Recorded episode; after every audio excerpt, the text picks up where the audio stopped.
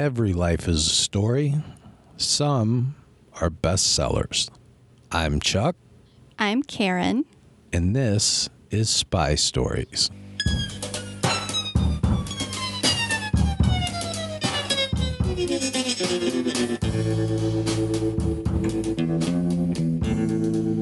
Tell me who we are going to learn about today, Karen. Well, today we're going to learn something about someone that most of us thought we already knew Roald Dahl. He was a spy, and this is his story. Roald Dahl was born in South Wales in 1916. His parents were Norwegian and named him after the Norwegian explorer Roald Amundsen. Now, this was a pretty interesting guy, Amundsen. He was he was one of the first explorers of Antarctica. Oh, And this guy actually led the first expedition to the South Pole and possibly the first expedition to reach the North Pole. wow. And he disappeared. He was on a rescue mission for the airship Italia up by the it had crashed up by the North Pole Oh, wow. and he disappeared in that mission. Okay. No one ever no one ever seen him again. Oh. It was in 1928, a long Wow. long time ago. Well, Roald's name is relevant because he carried with him the same adventurous spirit of his namesake. So, and just knowing about that, knowing that he was named after that explorer, might have kind of been something that he kept with him and it probably helped form his personality. Roald was a boy with a very mischievous and charismatic personality, but his life took a very tragic course when he was just four years old and his older sister died of appendicitis at just seven years old. His father was so just completely heartbroken that he ended up passing away just a few weeks later, and that left his pregnant wife, Sophie, with four children and two stepchildren, whom she'd promised her husband she would educate in English schools. To this end, Roald was sent to a boarding academy when he was nine, and he found himself in a lot of trouble there. One incident that happened involved a mouse, and it became the story that was told in the book The Great Mouse Plot. But the incident ended up in a very severe caning from a school official, and this caused Roald's mother to transfer him to Repton, which was a well known private school in Derby. And Think about I'm sorry, I didn't mean to interrupt. Think about going back to the days where they actually caned children. I know, I know, it's crazy. Well, Dahl hated it at Repton. He was beaten and bullied by the other kids while he was there. And he also just found the rules and regulations of the school really stifling, as rules and regulations tend to be. and he longed for adventure and lands far, far away. And one thing that's really cool about his time at Repton, uh, you've seen Chuck from the spies that we've talked about before. What seemed to be really big challenges in their life when they were young actually end up like shaping them in really positive ways, right? I mean, Right, we've seen this over right. and over.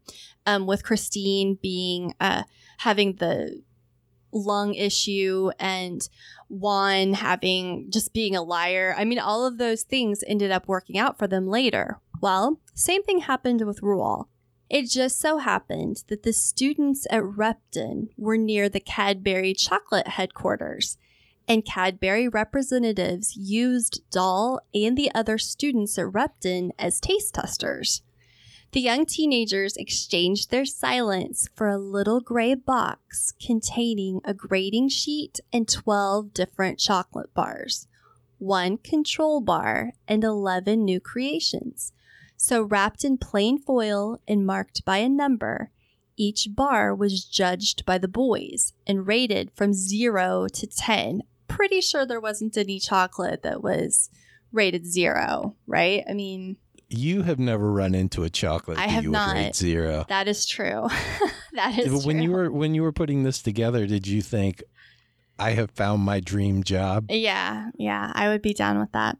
Well, after they had their chocolate, they were asked to explain what why they graded it the way they did. Um, and Roald was surprised by the very clandestine nature of the testing, and he asked a lot of questions. And he discovered a very surprising world of chocolate and sabotage. Sabotage. Sabotage. So I what do you think this experience led to later in his life, Chuck?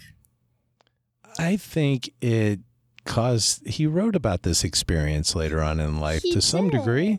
He did in a story about a young man named Charlie and a chocolate factory owned by a very eccentric man by the name of Willy Wonka. Well, upon Roald's graduation, his dreams of adventure began to be realized when he accepted a position with Shell Oil Company in Africa.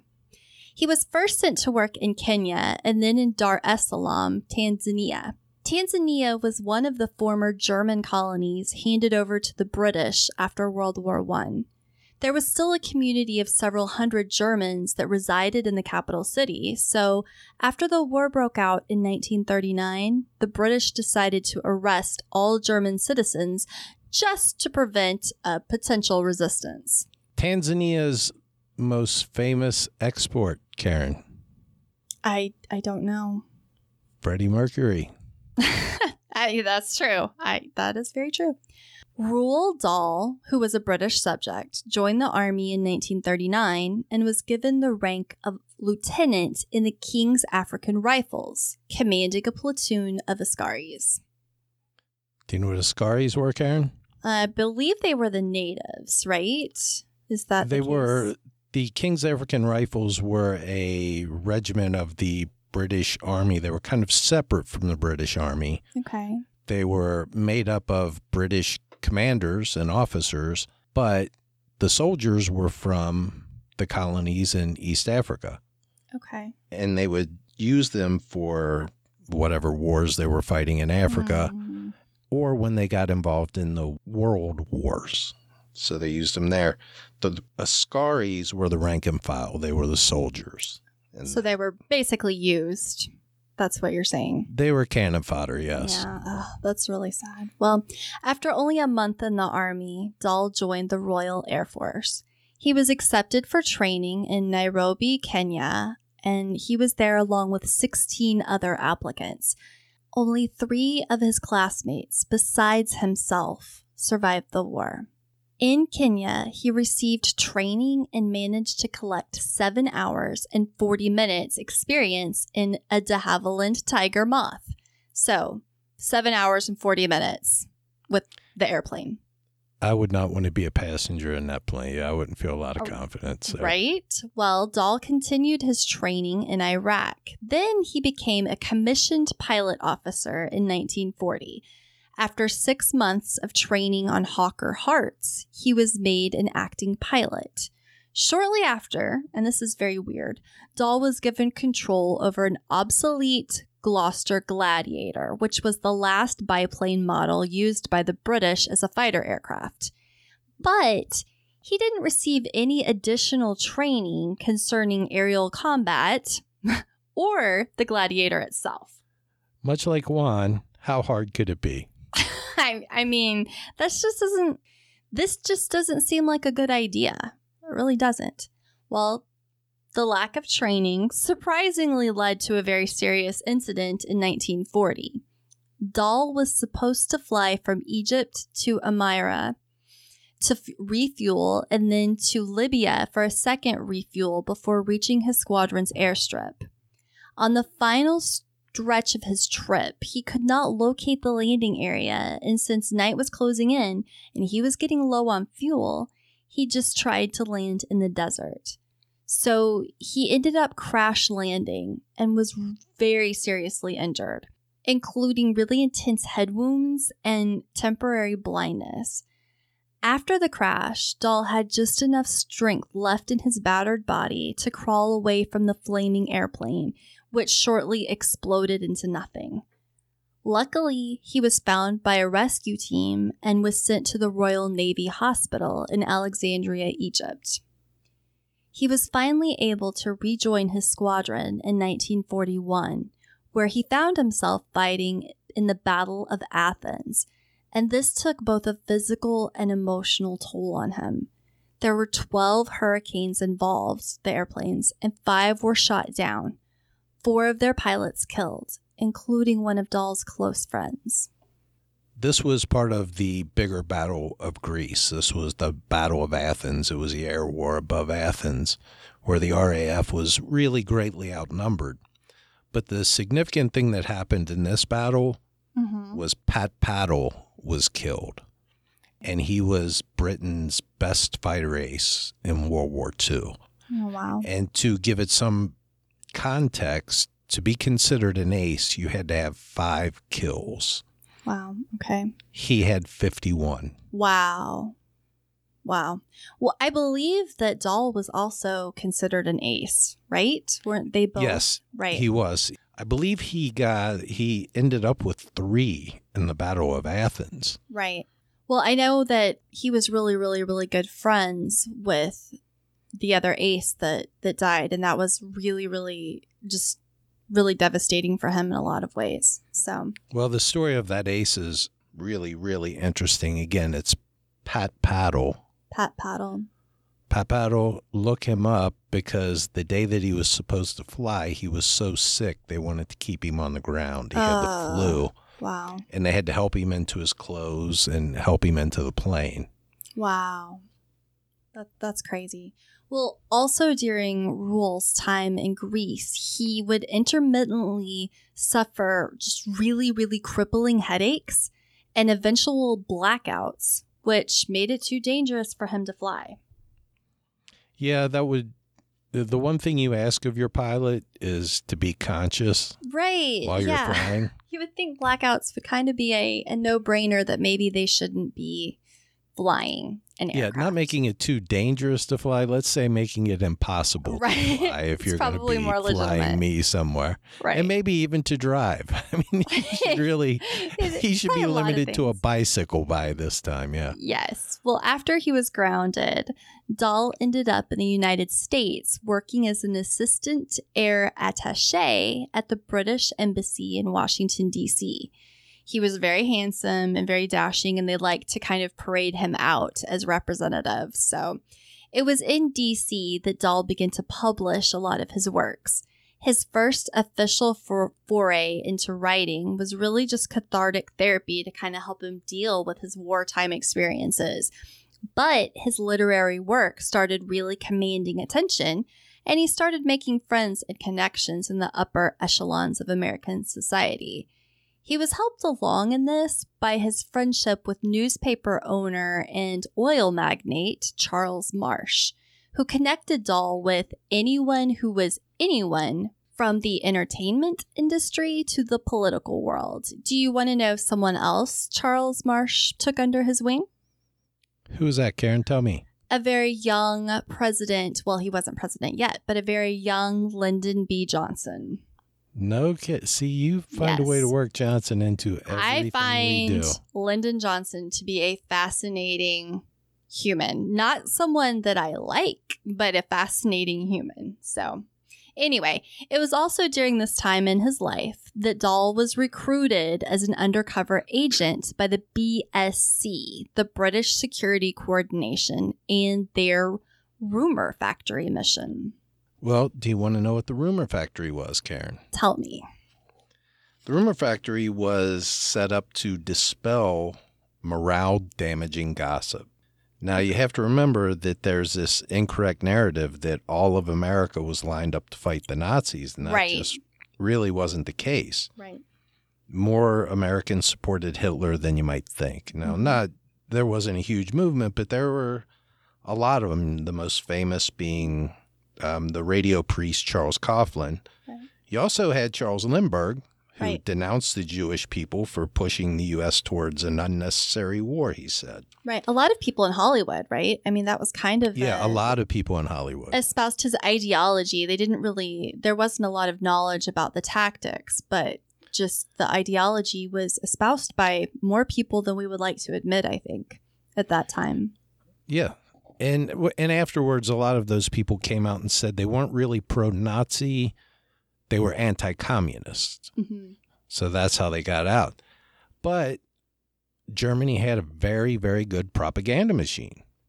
And what they would do was have rumors started, you know, and wherever. And it was so bad that they had to set up these morale wardens to track down gossip and dispel it. Wow. Okay. So, you know, rumors would spread in bars and factories and whatever. And the most common rumors were about the U.S. war efforts, and they talked about crimes committed by U.S. soldiers and things like that.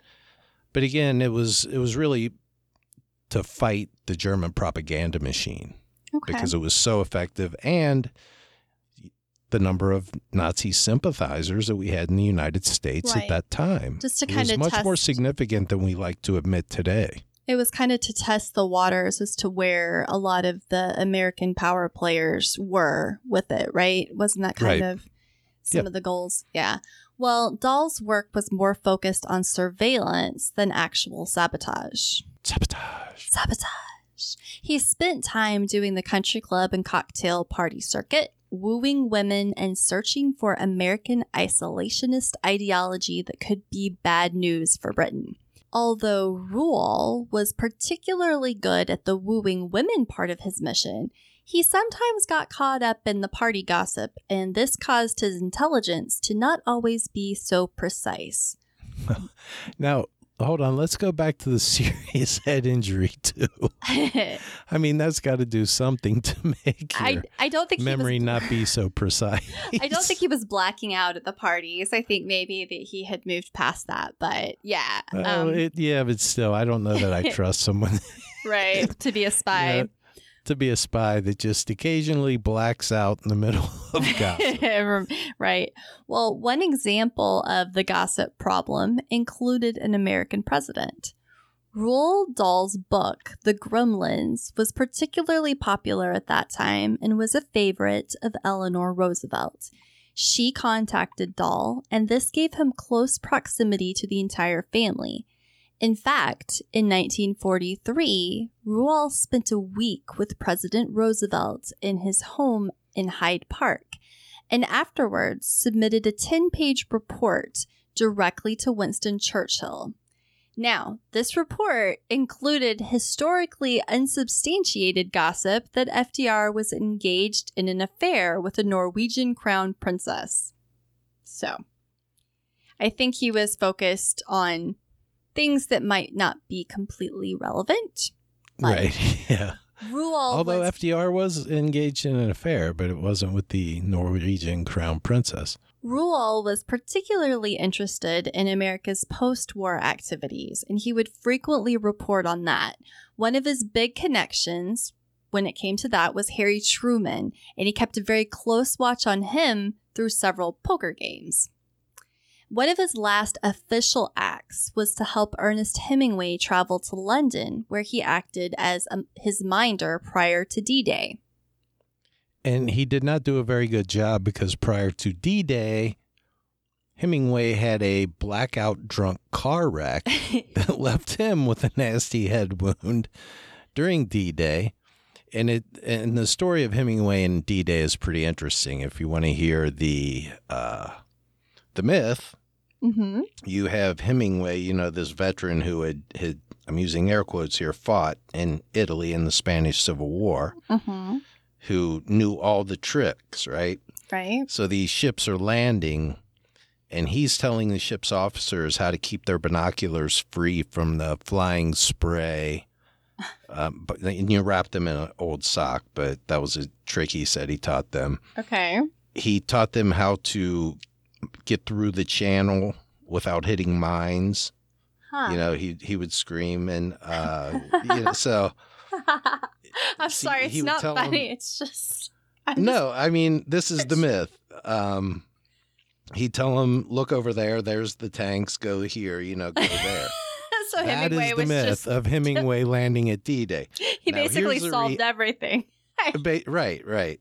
The truth is about Hemingway at D-Day, and Hemingway was involved in D-Day, But the truth was, he was on a supply ship that came in in the seventh wave at Omaha Beach.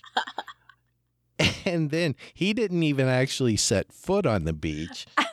They just offloaded the supplies he was on and went back to a transport ship where they could offload. I mean, they were not going to let Hemingway get killed on D Day right. you know, landing on D Day. But if you hear the if you hear the tales of Hemingway at D Day, it was, you know, pretty impressive. The man, the myth, the out what- legend. yeah. Exactly. yeah, he's he's half fact, half fiction there. But what is funny is he did have he was his minder in London Didn't do the and he didn't do a great job of minding because Hemingway had his head all wrapped up and he was still healing because he literally got blackout drunk and wrecked a car in London right before D-Day. Wow.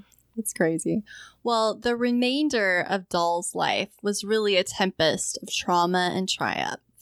He married actress Patricia Neal in 1953, and they quickly began a family. Their first child, Olivia, was born in 1955. The next, Tessa, she arrived in 57, and in 1960, their first son was born, little Theo. When Theo was only four months old, his stroller was struck by a taxi cab, and this caused serious and permanent brain damage, the most serious aspect being water on the brain. While helping to care for his son, Roald and two friends, uh, one was a neuroscientist and the other an engineer, they ended up inventing a device called the Wade Dahl Till device that helped alleviate cranial pressure.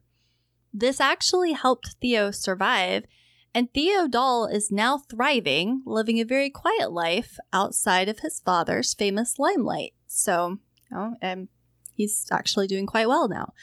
Roald spent much of his life advocating for research in the area of brain damage. In 1962, the family suffered another incredible tragedy the death of the oldest child, Olivia, due to complications that sprang from having the measles. In a very cruel twist of irony, Olivia died at age seven, the same age as Roald's sister when she died. Hmm. Yeah. In 1964, Ophelia was born. But when Ophelia was only a year old, her mother, who was pregnant again, suffered a succession of strokes that left her completely debilitated for a really long time. Despite this, the child that she was pregnant with, Lucy, was born in 1965. So, I mean, they really just went through an incredible amount of tragedy in a very short time. Both Patricia Neal and Tessa have written unflattering things about Roald, but both of them credited his hard, sometimes bullying manner with pushing Patricia to functionality again. And despite the doctors once saying that she would be no more than a vegetable, she actually recovered very well and reignited her acting career. So, I mean, it was um, apparently he really put her through the ringer, but it ended up helping her. In 1967, Roald Dahl's mother, Sophie, died. This depressed Roald even more, and it created a larger sense of dissatisfaction with his very chaotic life. Then, in 1981, Roald and Patricia divorced after 28 years of marriage. Roald had been involved for 11 years with Felicity Liccy Crosland, whom he married in 1983. Despite the pain of the divorce, even Dahl's children call Liccy the love of Roald's life.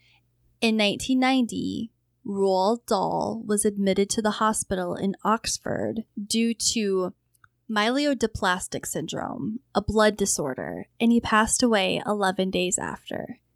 But even in the hospital, he didn't lose his fierce and very quirky personality. During the stay, he actually tried valiantly to have his Jack Russell Terrier lifted up to his hospital window in a basket. So, Well, yeah. yeah, he was just like, no, this is going to happen. It didn't, but he tried very hard.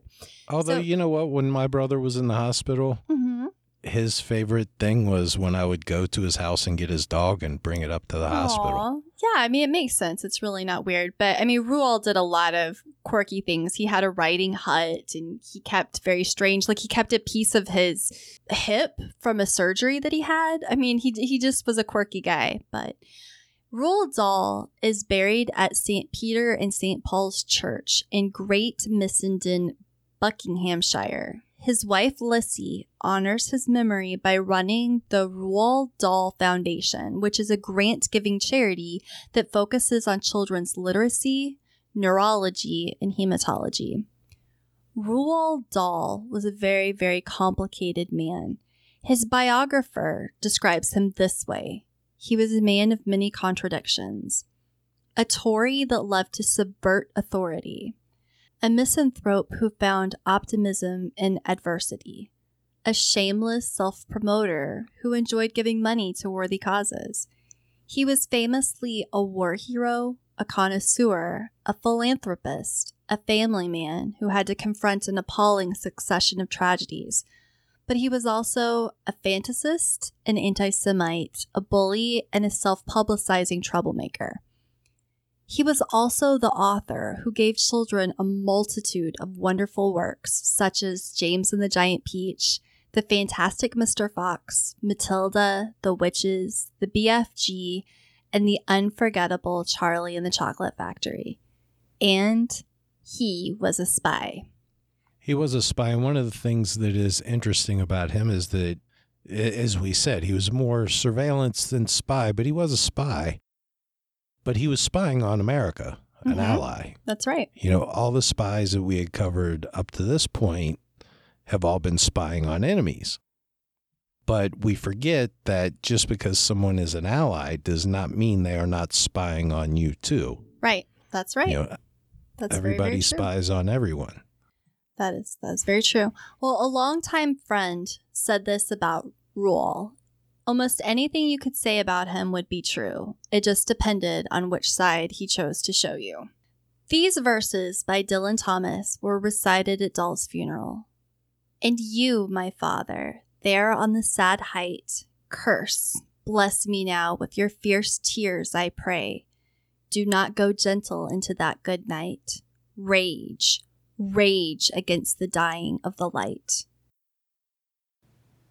You can find spy stories on all the main podcasting platforms. If you like the show, please take the time to leave us a review on iTunes.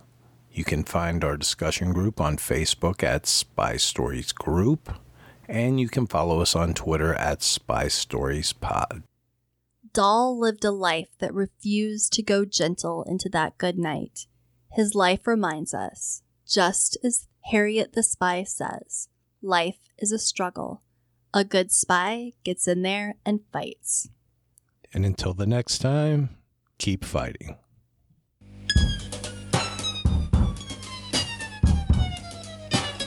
Thank you.